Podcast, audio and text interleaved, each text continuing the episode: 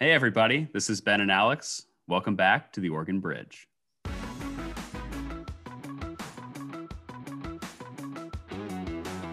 What are you supposed to do when you know you're in a historical moment? So many Americans are just operating in a different reality. There are a lot of built-in incentives, whether it's our electoral system or even how our media works, that incentivizes partisanship and that incentivizes sensationalism. I see that as a public good, the opinion that's how can we make progress on this issue?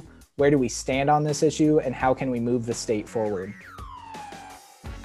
All right, everybody, thanks for tuning in to another episode. Today, we have Kevin Frazier for you. And Kevin Frazier is the founder of the Oregon Way, which is an opinion page that allows people from tons of different voices from across Oregon, basically, to voice serious public policy opinion on a number of different issues. He's also a law student at Berkeley, and he also has his master's from Harvard University. So Kevin's clearly a pretty successful guy. And of course, he is an alumni of the Wayne Morse Scholars Program, which your hosts, both of us truly, were also. And Kevin's also involved in a number of community nonprofit organizations, both across Oregon and in California. So Kevin is really the big community guy about bringing people together, about having a serious discussion of ideas. And that's why we thought he would be good to come on the show. Yeah, Kevin's an interesting guy for a few reasons. The first is kind of how he fits into the political spectrum. Amidst the polarization and nationalization of politics that Alex and I talk about on this podcast. So he identifies as a moderate, and that's sort of the orientation of the Oregon Way Substack that he's created, is sort of like this problem solving philosophy. And he often will cite, like he cites Norma Paulus, and he cites Dave Frohnmeyer and Mark Hatfield and Tom McCall. And there's this long list of left of center or moderate Republicans who used to be the standard bearers in Oregon, and who were central in a lot of the political and policy reforms that put Oregon on the map. You know, the beach bill, the bottle bill, you know, Senator Wayne Morse, for whom the Wayne Morse Center is named after, is another one who started as a moderate Republican or progressive Republican. And the Oregon Way is sort of talking about how we can rebuild that political culture or reestablish it. And it's interesting because it's sort of the opposite of the thesis that Alex and I have about what Oregon's future is going to look like. And in our opinion, the nationalization and polarization of politics that we see is, at least in the short term, irreversible. And you're not going to see the political figures of today's Oregon Republican Party embrace the sort of moderate positions that were necessary for the crossover bipartisanship that we saw in the 60s, 70s, and 80s in Oregon. So, Alex, I don't know, you're a Republican in Oregon. What did you think about the Oregon Way's thesis? Yeah, I mean, I just think that, one, our thesis basically totally disagrees with the Oregon Way. I'm not really sure if there is an Oregon Way anymore, in the sense that there is various, you know, a long list of policies that both Republicans and Democrats could get behind. And I think a good example of that is Mayor Ted Wheeler, right? I mean, he's seen as a moderate. He's definitely a moderate Democrat, at least from the Oregon standard. He's a former Republican, but you know, he'll say things basically that a lot of our institutions are built on white supremacy. I don't know if you could find really any card-carrying member of the Oregon Republican Party that would agree with a statement like that. But of course, you have a lot of folks on the left too who are particularly upset at what Ted Wheeler's been doing with Portland, how he's been handling the protest, how he stood up to Donald Trump and things like that. You know, there you go. There's another national issue. The mayor of Portland standing up to the president. So I just don't really know with the nationalization of politics if the so-called Oregon Way is at least possible at this point. So yeah, I think what Kevin is doing is certainly interesting. And I think that it is good to bring people together and try to work through these different issues that, you know, may be able to have a positive impact on us all. But I mean, Ben, what do you think is the long-term basically viability of the Oregon Way project? Like, do you think that that's something we can come back to productively? Maybe now that President Trump is in office, do you think the nationalization of politics is really here to stay? So it's a worthy project, but it probably won't have too much impact. I'm just curious of, obviously Oregon is mostly controlled by Democrats right now. I mean, what do you think the progressives or the Democrats in the state house, what is their response to the Oregon Way? Well, I mean, we can take our first guest, Representative Winsvey Campos, as an example. The sort of Oregon Way bipartisanship, I think, would not be something that she would be in favor of. I mean, she talked about creating a progressive caucus and a progressive PAC, basically to counter the desire to sort of compromise on democratic core values in the name of bipartisanship.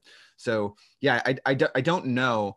What's interesting and what I think folks should listen for in this episode is when we start talking about the small d democratic reforms that Kevin is talking about, like open primaries, ranked choice voting, those kinds of things that would shift the incentive structure of politicians to try to appeal more towards the center rather than towards the base. Do those have a chance of passing in Oregon? I don't know, maybe, probably not, but maybe. And if they do, is that enough to, are those reforms enough to kind of break up the national trends that we see in terms of polarization? So I think that was interesting. I also thought we got into an interesting discussion at the end about what the future of media might look like. So in terms of the Oregon Way, whether it'll look more like what the Oregon Way thinks or what the Oregon Bridge thinks, we will see shortly. But the media project itself of the Substack, which is basically like a statewide op-ed page for political figures to contribute to, I think it's a brilliant idea, and I think it's only going to see growth over the next few years. Yeah, and I think it's funny too, because we obviously have the Oregonian, which is the flagship newspaper of the state, and I feel like Kevin, who's just basically a 20-something-year-old dude, has gotten some pretty serious people to write for his publication, at least that I haven't seen in the Oregonian opinion sections in a long time. So, I mean, you really do have, and I think that is possibly the most interesting part of this podcast, is the sort of disruption in media, what the new media looks like, because you have this guy who's a full-time law student, by the way, but he can still get some pretty big names to be able to contribute to what's basically a blog that he's running or paying, $5 a month basically to put up. He doesn't have reporters. He doesn't have this huge production staff. I think that the revolution, or the evolution, I guess you might want to call it, of media is definitely interesting. So make sure to take note of that, folks. And we definitely would be interested in sort of your thoughts on what the future of media should look like on the Oregon Way. Definitely go and check it out too. Kevin gives his contact information at the end. So thanks again for tuning in. Make sure to hit the subscribe button. Make sure to give us 5 stars so we can continue to make these wonderful conversations for you all. And thanks again for listening. Thanks, everyone. All right, Kevin Frazier, welcome to the podcast. And to start us off today, we wanted to ask you, I know you're a political nerd, much like Alex and I.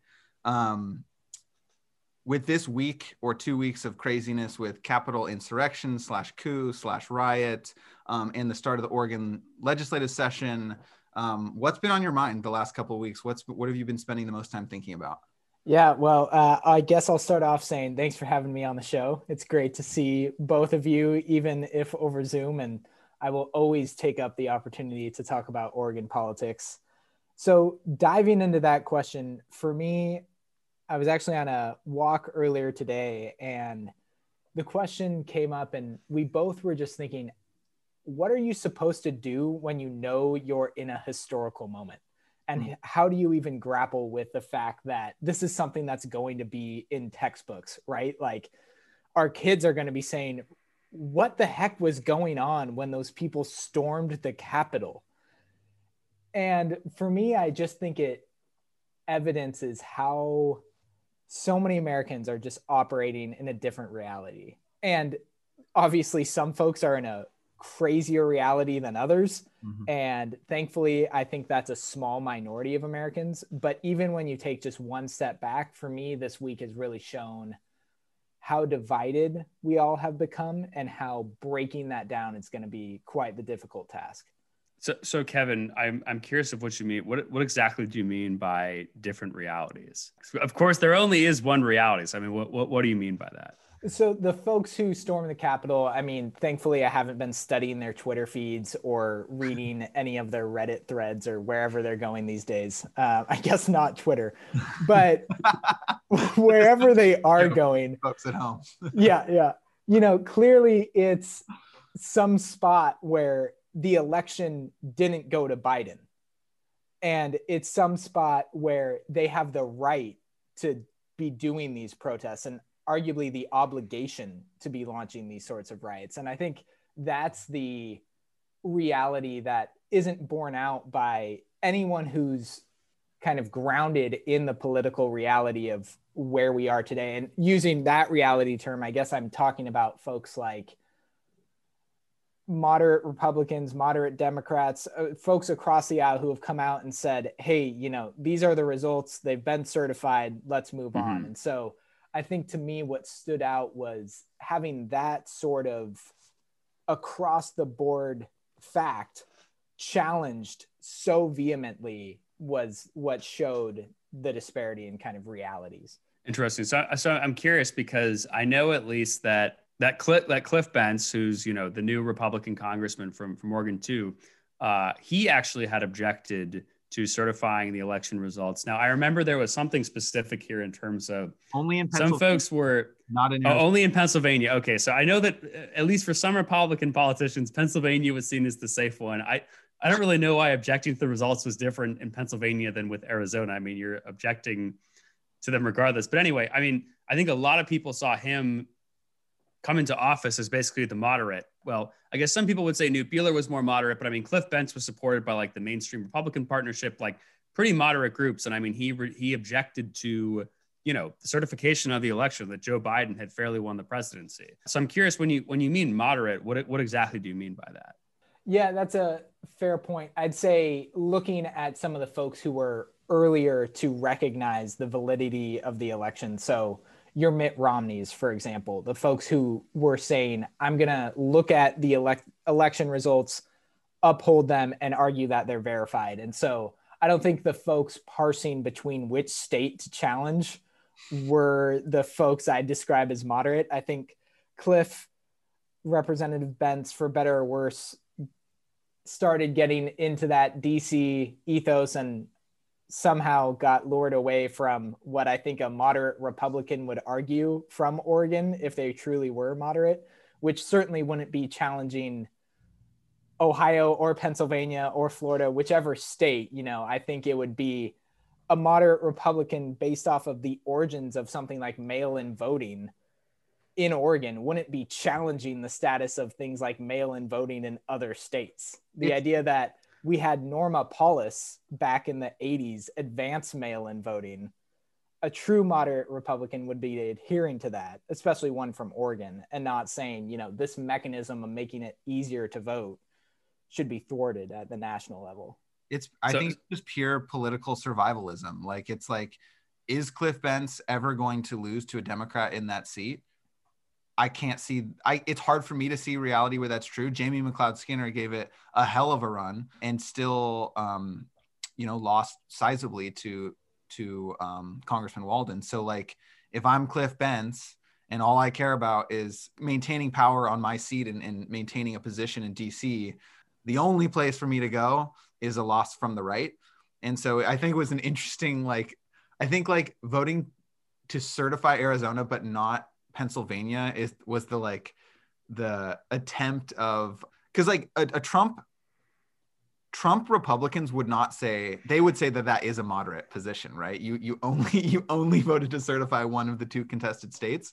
And so Bentz had a reputation in the legislature of being like work across the aisle kind of guy, very sensible. And I think this was just him trying to survive in a political environment that is bananas and unpredictable, and where people on the right can go after you for not being sufficiently subservient to Mr. Trump.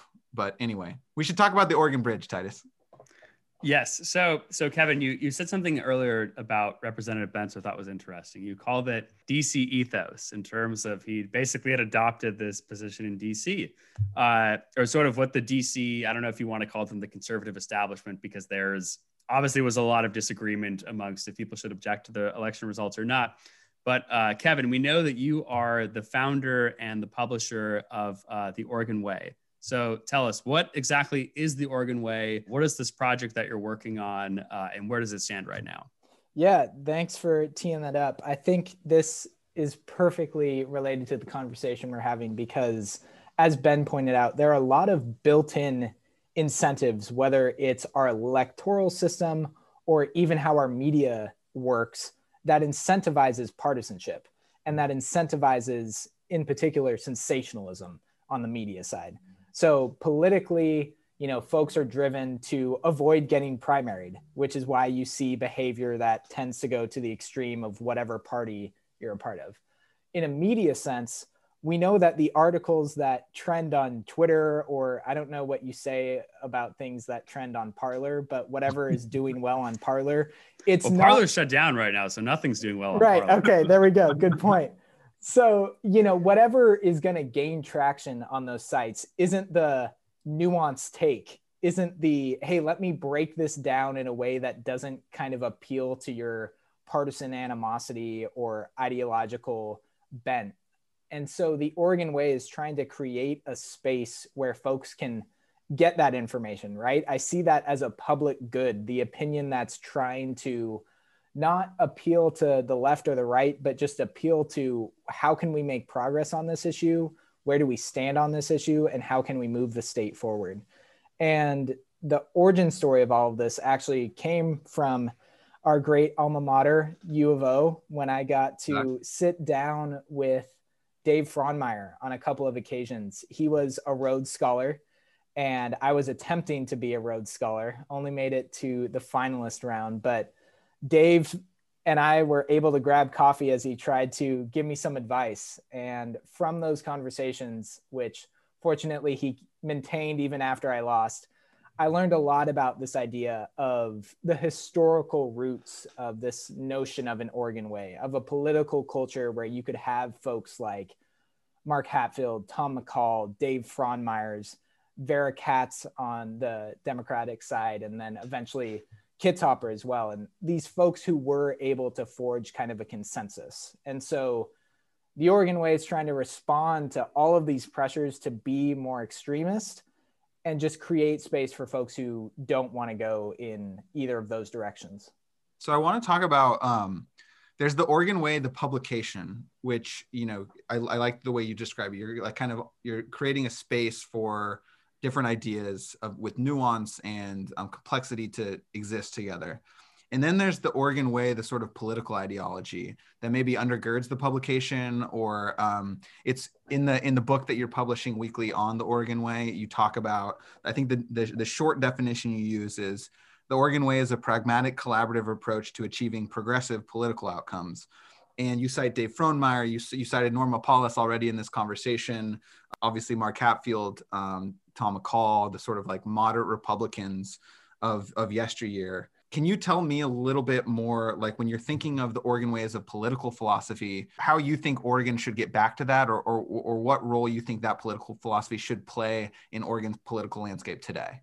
Yeah, so I think the best bill to look at in terms of what the Oregon Way means is Senate Bill 100. And for folks who aren't super wonky or into land use, this was essentially Oregon's bill to make sure that not every Oregon city became California. It was our attempt to reduce sprawl and to make sure that there was density so that all of the parts of Oregon that we love would be preserved. And so when you look back at the voting history on Senate Bill 100, this was in the 70s, you see this crazy mix of folks all across the state, all across the political aisle, coming together in this weird coalition that wanted to advance this measure. And to me, that reflected this shared appreciation for Oregon's uniqueness. And that was kind of the bonding thread. And I know that sounds lofty and pretty idealistic, but really you did get this sense of folks were on the defensive for protecting Oregon. This was a time when Governor McCall had his favorite quip, visit but don't stay, right? Like, keep the Californians out, let's make sure Oregon stays Oregon. But I think underneath this was this notion of, if we all love this place so much, what are we going to do to protect it? And so for me, that brought up notions of like Theodore Roosevelt-esque conservation, right? It's not conservation as perhaps we know it today, but this idea of, we need to pass this on to the next generation. And it was that willingness to look forward that really defined the Oregon Way for me. So I think this is interesting because in some ways, the Oregon Way, your thesis with the Oregon Way and our thesis with the Oregon Bridge are aligned. And in other ways, I think they're in conflict. And I want to explore the tension a little bit. So in the Oregon Way, you've got these towering progressive Republicans who are completely non-existent today in Oregon. Like you can't point to a single elected Republican. I mean, we just talked about Congressman Bentz, who arguably was one of the closest and is when he was in the legislature, and is nowhere near it now. And so it seems to me that, you know, our thesis about the nationalization of politics has made returning to what the Oregon way looked like in the 60s and 70s impossible. And like if restoring the Oregon way is dependent upon a Republican Party fundamentally shifting what it cares about, then isn't that a hopeless vision to begin with? So let me just grab the knife in my heart and pull it out after that fatal stab. No, I think you're right that this is not going to be an easy project by any means. The idea that I can start a blog and this is going to change tomorrow, sure. Like, you know, I already get the attacks of, Kevin, wake up, it's 2020, not the early 2000s. People aren't starting blogs anymore. Well, you're on Substack now, which is very trendy. That is not a blog. Yeah, thank you. My formal publication. Now I can tell my parents I'm published all the time, and you know they get so happy. So, Ben, I totally agree that my hope for the restoration of the Oregon way is contingent on finding ways to remove the nationalization of Oregon politics. And from conversations I know y'all are having, and the conversation we're having right now, I'm a big advocate for structural changes like open primaries, ranked choice voting, other means that make it easier to be that one-off candidate that's super Oregon focused and maybe not that person who's trying to appeal to the national stage, that can garner enough support and doesn't have to rely on things like support from the DNC or the RNC. So one quick follow-up there, and then I want Titus to you to bring in the sort of contemporary Republican perspective. Even if we institute it, and I think you're right. So open primaries probably do what you want them to do. But even if you had open primaries and ranked choice voting, don't you think that like the largest constituency of voters would still want someone who's going to stand up to Donald Trump for federal offices and for the governorship in our current political landscape? Like, don't you think then the way that we sort of organize ourselves, and not by political party, but just by how we see the world or which reality we experience, to your earlier point, is so based upon how we respond to Donald Trump over the last 4 years, and not just Donald Trump, but Trumpism, you know, the awful immigration policies of the administration, you know, or on the other side, the populism of the administration, right? Like the rhetoric against corporations, so I wonder if you implement your small d democratic reforms, like, is that significant enough to overcome the power of our national politics?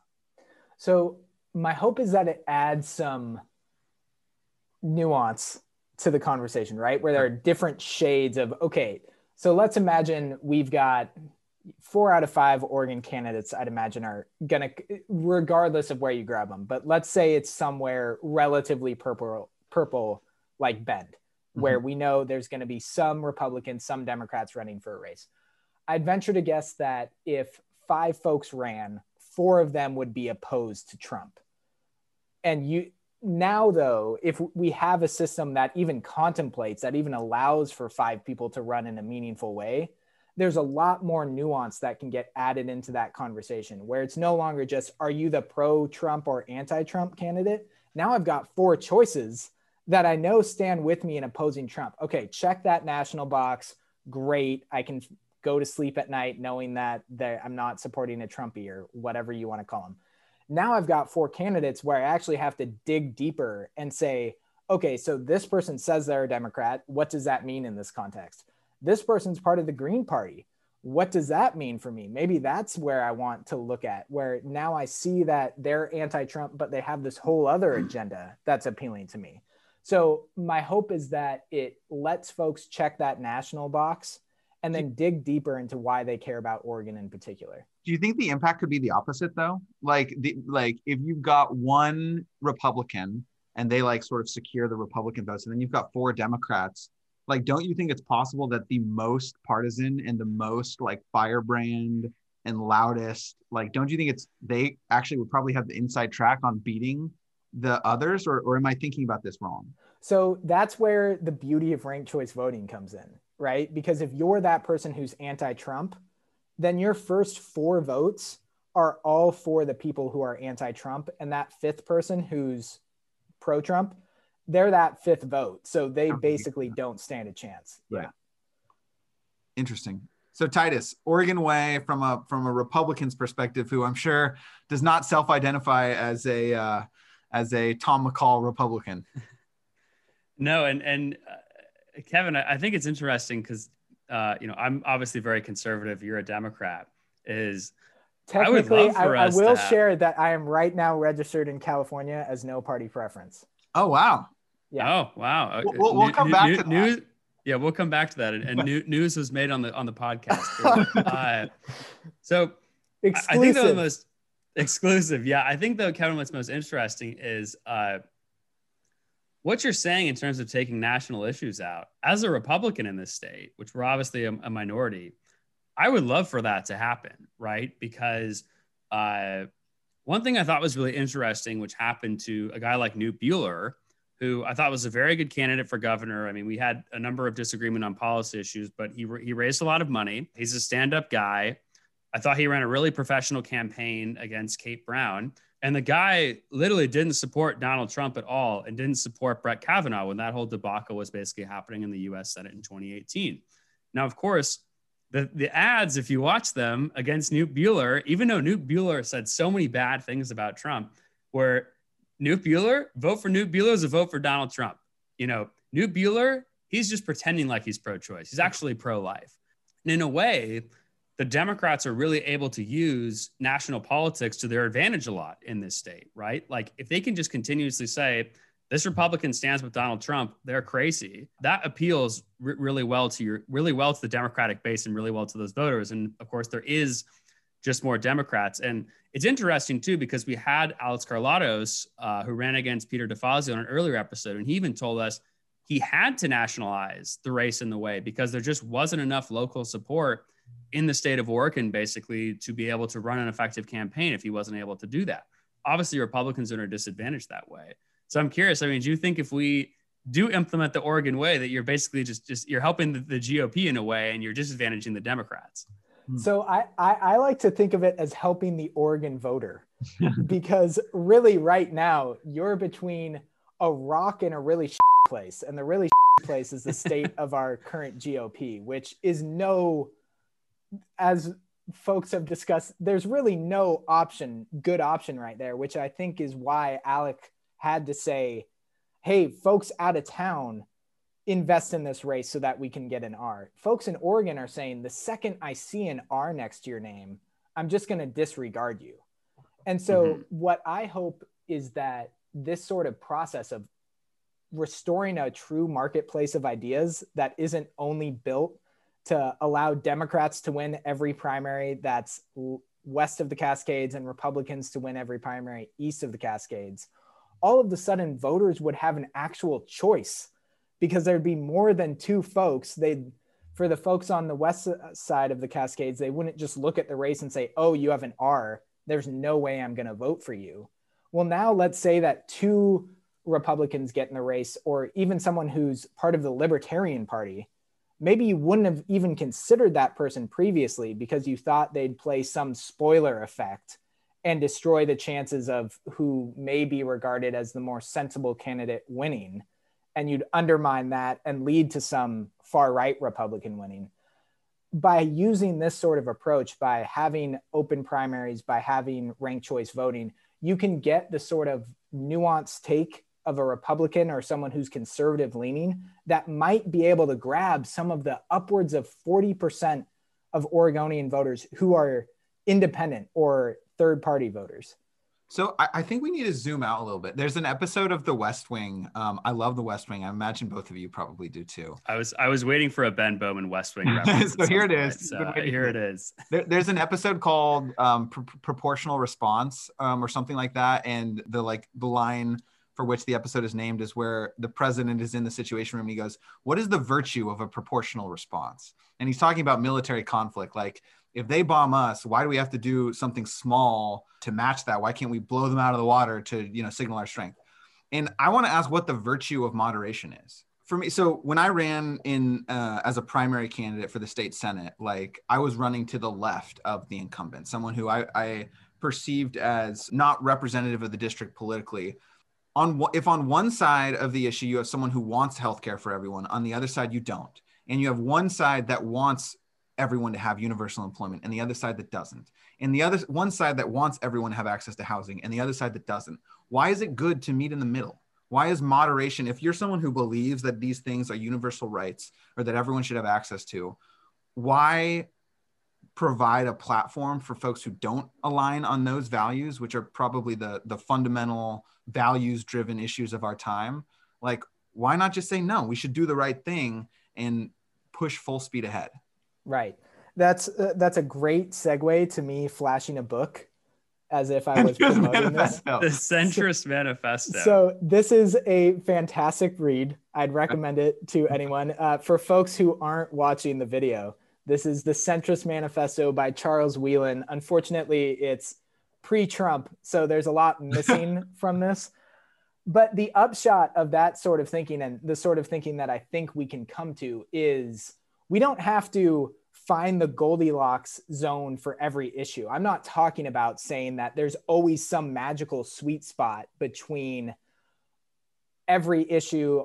Instead, I'd say what Oregonians and voters in general deserve are folks who are willing, allowed to say, hey, I think Republicans have it right on this issue, right? And I think Democrats have it right on this issue.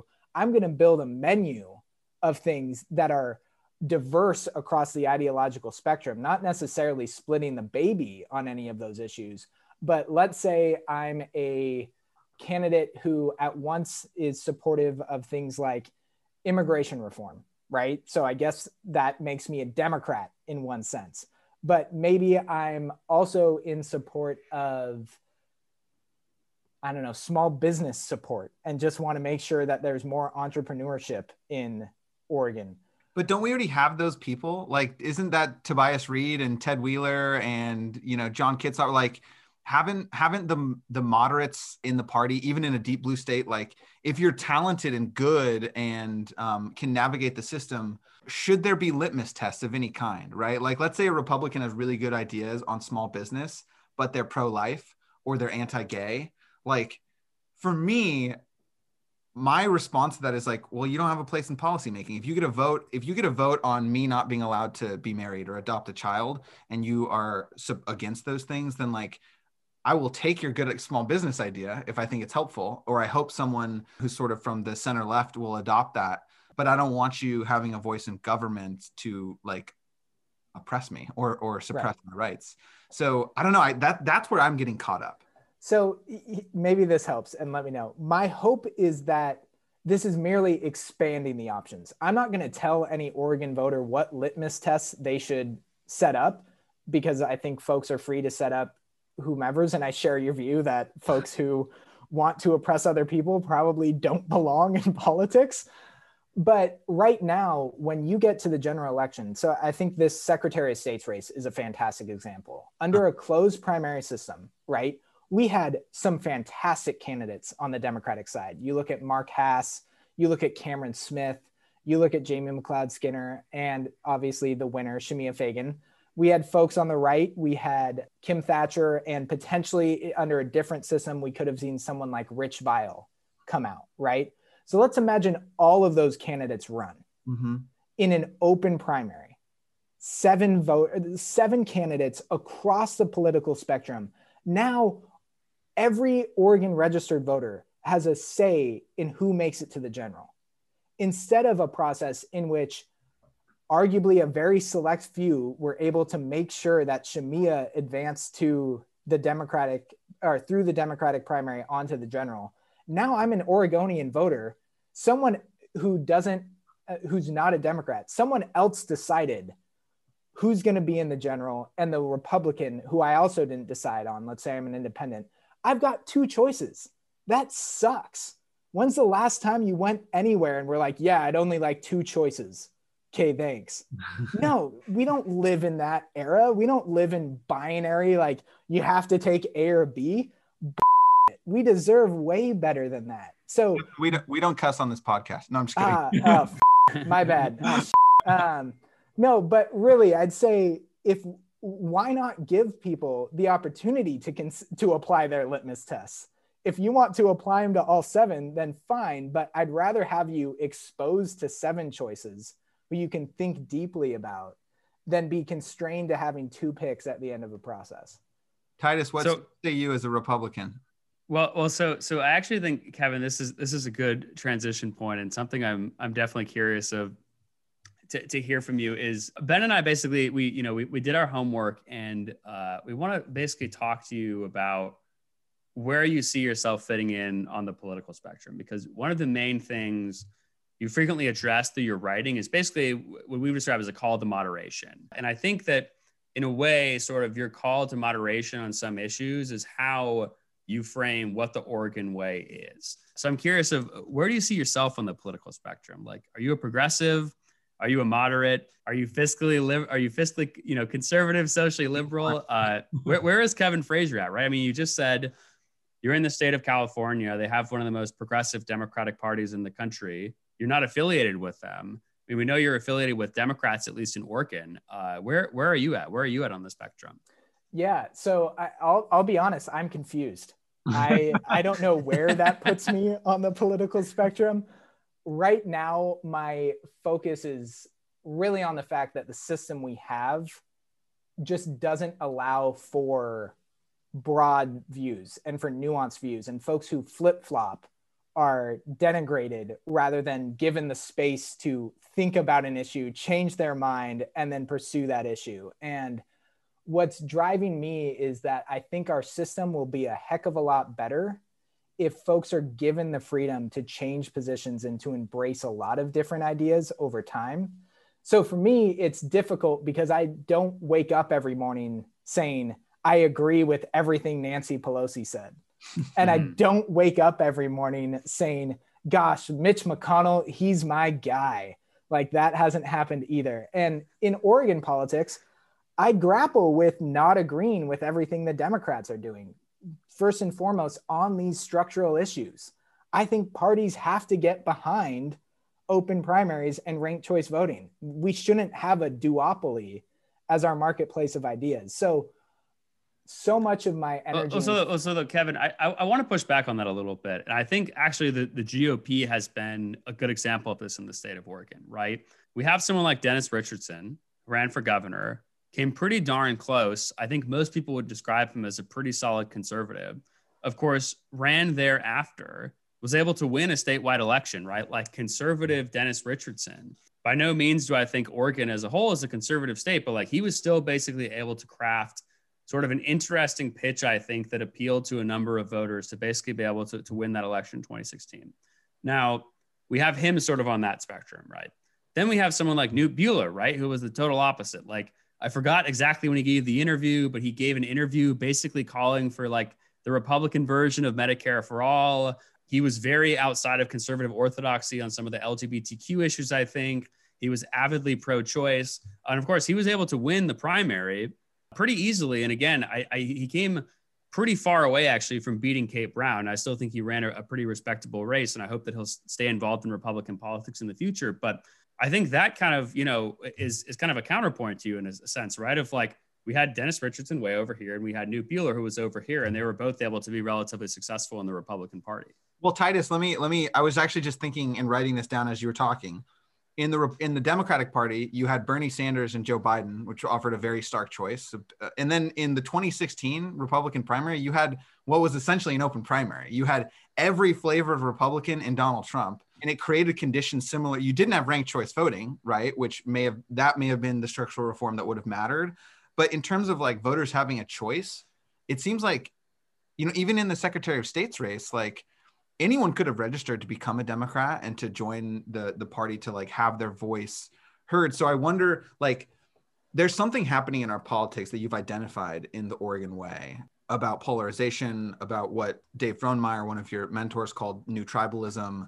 But I don't think choice actually solves it. When you look at the evidence, choice has been present throughout the last you know, since the Tea Party wave, which I kind of signal as the beginning of this, like voters have had plenty of choices. They've just oftentimes made the wrong ones. So I'm gonna disagree there, because I think for Democrats or for registered Republicans, yes, there have been choices. For the increasing number of Oregonians who don't identify with either party, there's continued to be no choice. So it's always been who other people select, who the Democrats selected and who the Republicans selected. And so if we actually gave a voice to the 40% of Oregonians who are in some version of the middle or just not identifying with either party, I think you could see drastically different outcomes. In fact, I think Mark Hass would be our Secretary of State. So imagine a world in which Mark Hass doesn't lose in the Democratic primary because of the spoiler. He can still go on to the general, right? And he's not, there's no sore loser law, right? So right now, Hass lost a really close Democratic primary. I mean, razor thin. Mm-hmm. So he was winning on election night and then losing when the race was called. Exactly. If the Donald Trump effect in Oregon. Yeah. No Oregon voter who didn't identify as a Democrat had a choice in whether Mark Hass got to be their Secretary of State. So I think there are choices within the party structures, and that may matter for more partisan folks, but for everyone else, there really aren't good choices. It's an interesting thesis. And I think there's a lot to consider when you're thinking. I think ranked choice voting makes a ton of sense. I think the open primaries issue, like what the Democratic Party sort of establishment, and you know, I was vice chair of the LGBT caucus of the DPO. I know you've held positions in the Democratic Party. Like, I don't see the Democratic Party as being, you did have an interesting piece about how the California Democratic Party was like super inaccessible and it was very like insidery and top down. So that's interesting. I haven't ever had that experience in Oregon. It feels like if you just show up and care and do work, like it's pretty easy to get positions. Like what people from the Democratic Party will say is, we're a big tent party. Anyone can join our party if you align with our values and beliefs. But if you don't, and you don't want to join our party, you shouldn't get to decide who we nominate. You should start your own political party and your own movement, which is what the Independent Party of Oregon has done. And kind of, I think the IPO folks might align with your thinking about the system. And if their solution was creating a separate party, which is a longer topic, but hasn't moved the dial, I think you would probably agree. Or maybe has in small ways, but not big structural ways. So what's the response about the Democratic Party is a political party for its members, and its members are choosing who to nominate. So if you're not a member, you shouldn't choose who that party nominates. So I'm going to look for some support from Alex on this one, where I don't think any institution, any party, any organization should be gatekeepers to democratic participation.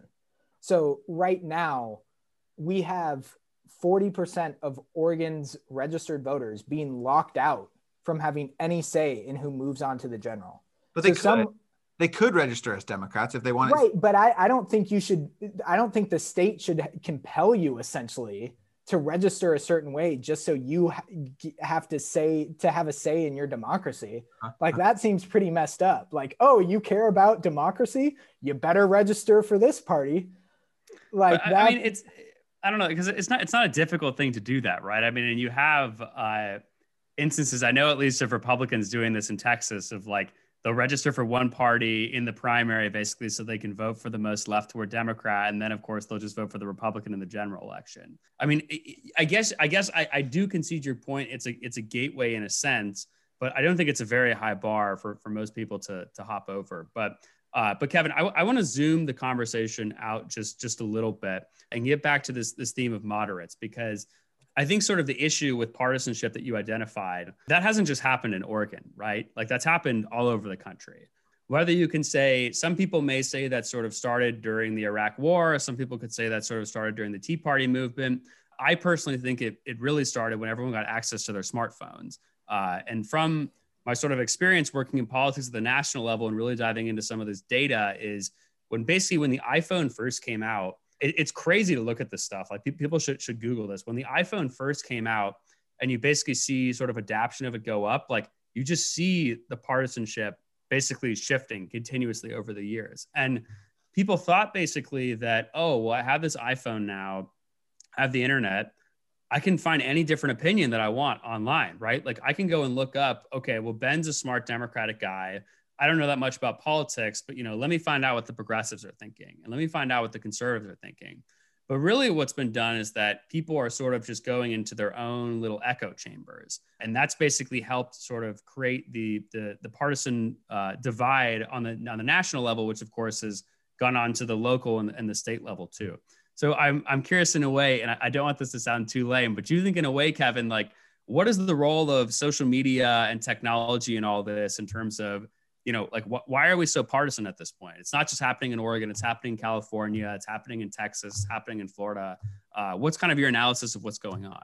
Yeah, thanks for teeing that up. I think full disclosure, I have worked for Google. I've also worked for another Alphabet company and a couple Silicon Valley startups. So I'm familiar with the promise. We better just stop the recording right now, Ben. Yeah, I know. I should just turn everything in. The big tech shill.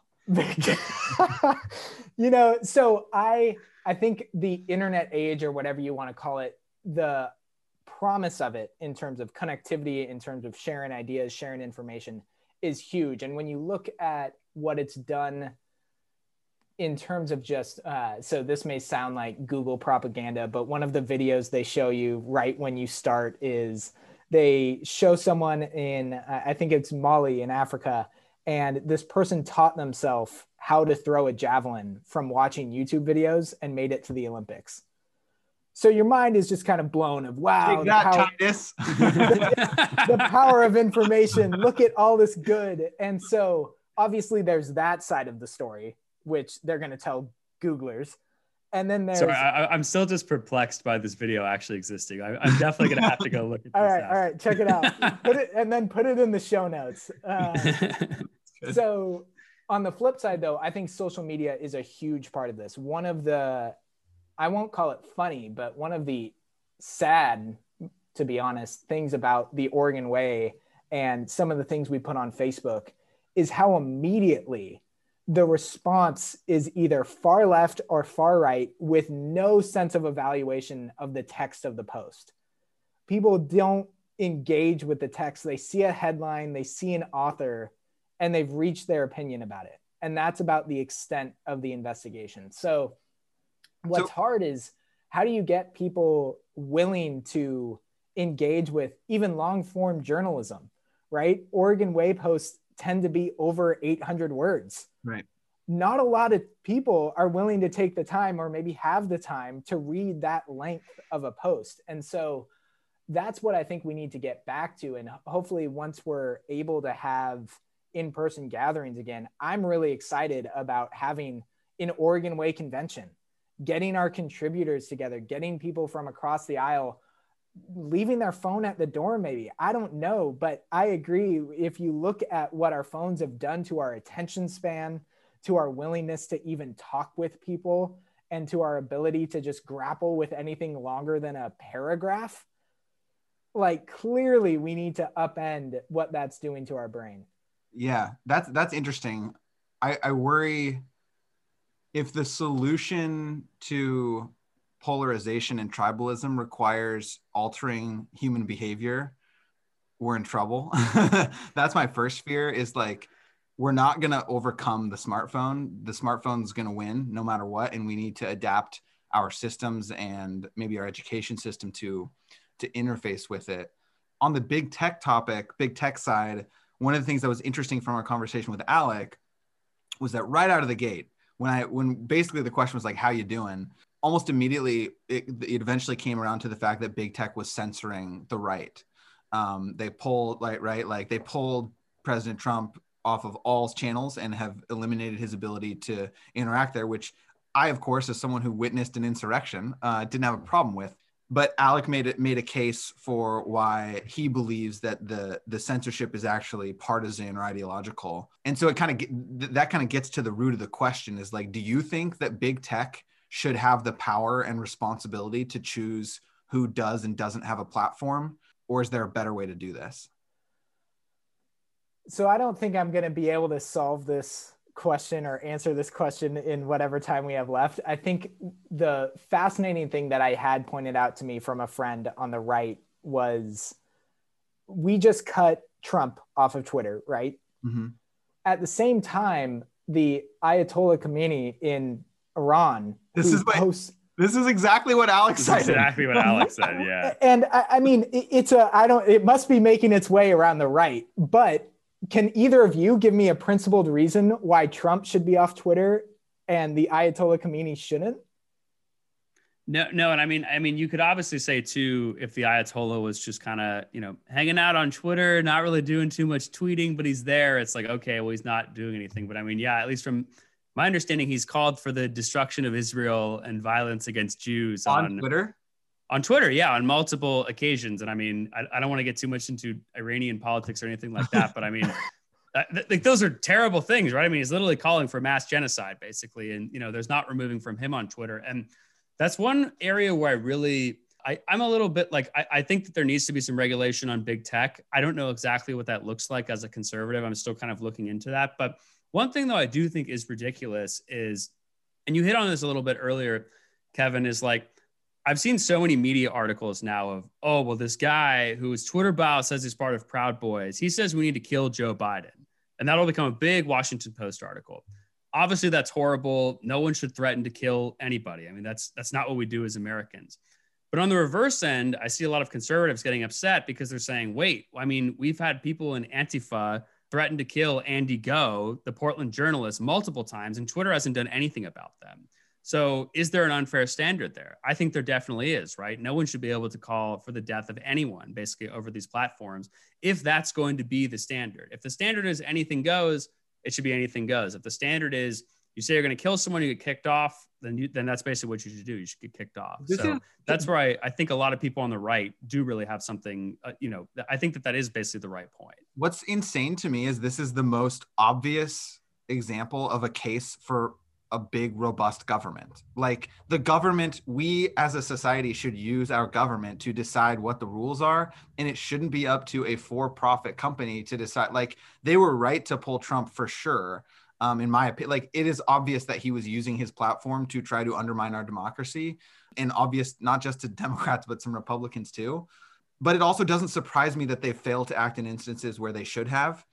Because it wasn't in their best interest. In this instance, they were in a bright white spotlight. Everyone was watching and making demands of them. When a random person on the right is getting death threats, or even a random person on the left is getting death threats, they've got their own bureaucracies to navigate, and they don't care very much, I would imagine. So, like, use the government to regulate what is allowed on all social media, not just Twitter.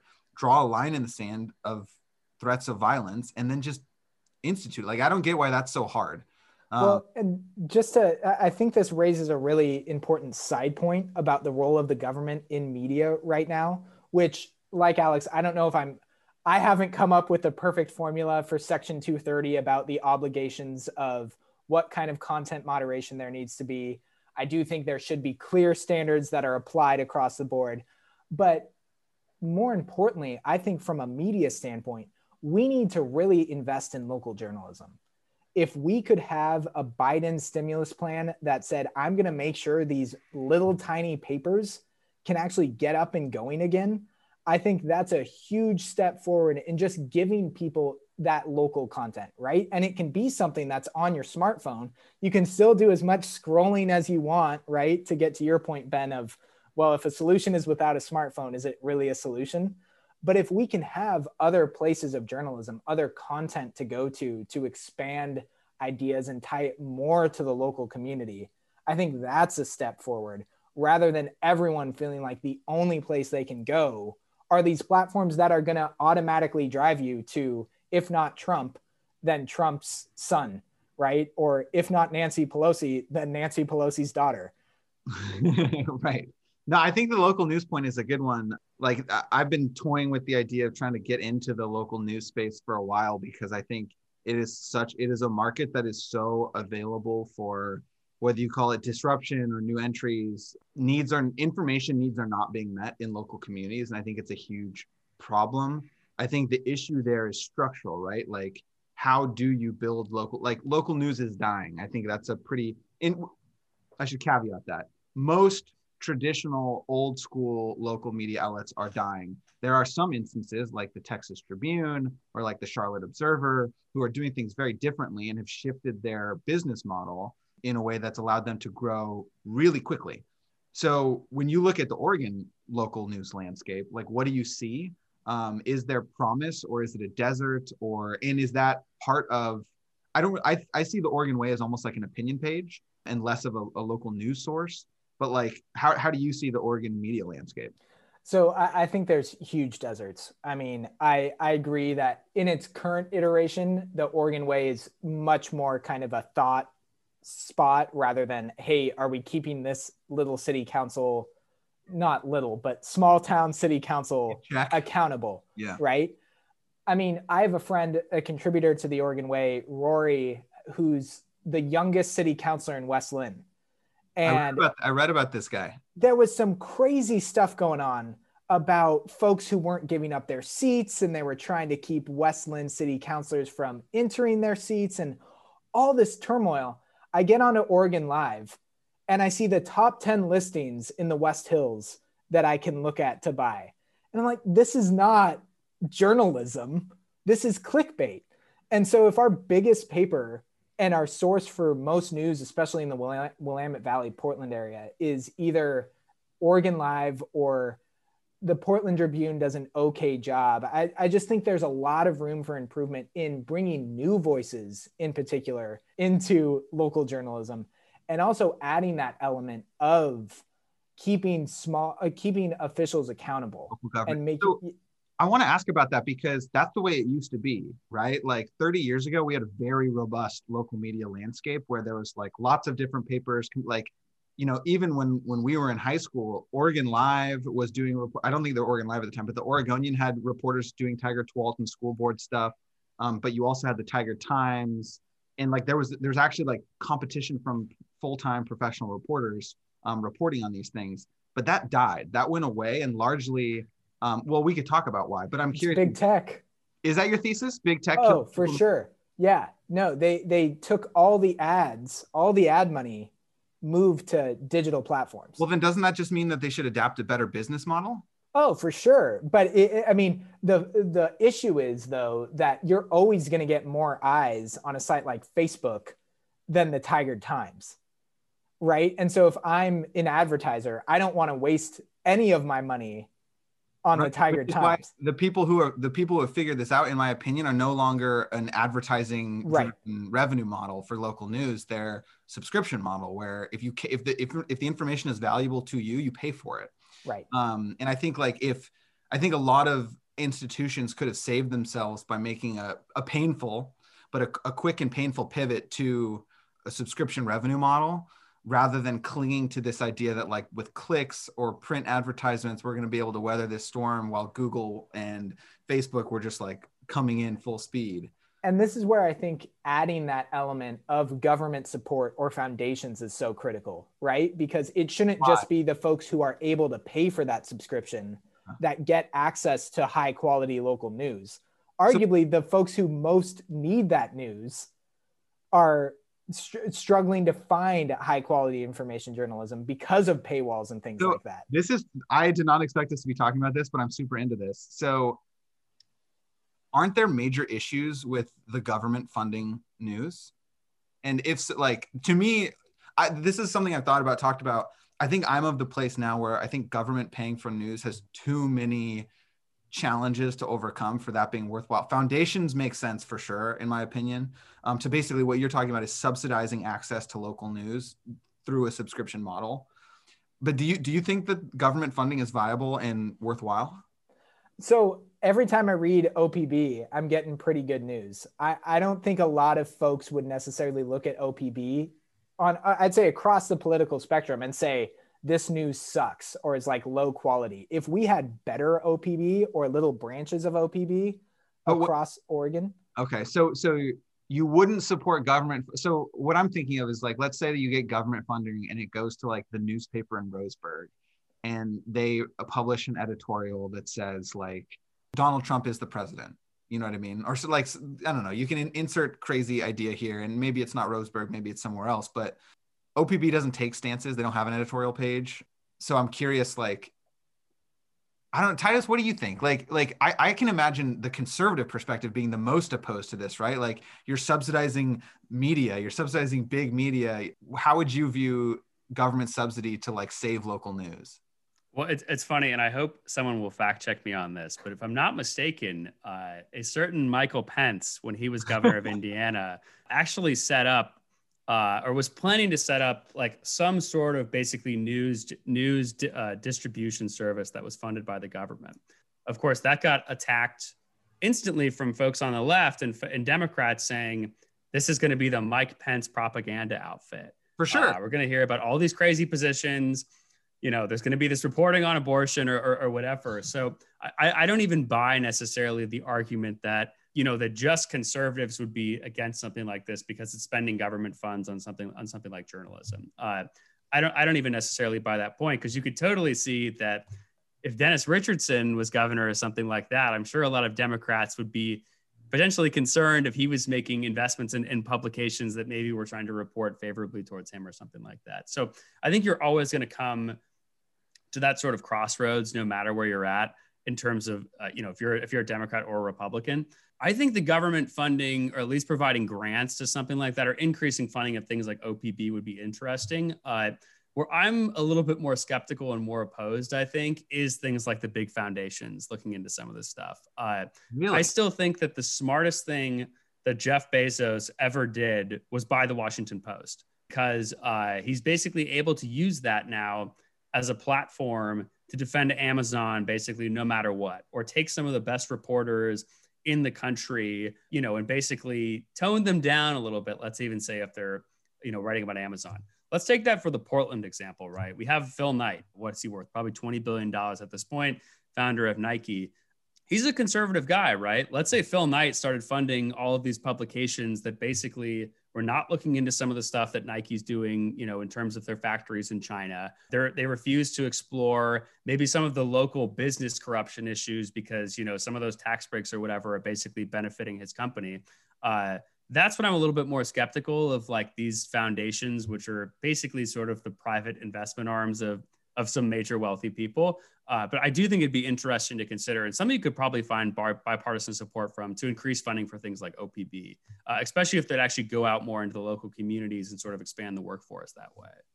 Yeah, I mean, I think right now, especially the economic climate we're in, supporting folks I forget the name of the program, but there's basically a Teach for America for journalists of, hey, we're going to go send you to this cash-strapped paper so that you can go attend that city council meeting for them and take minutes and then report out.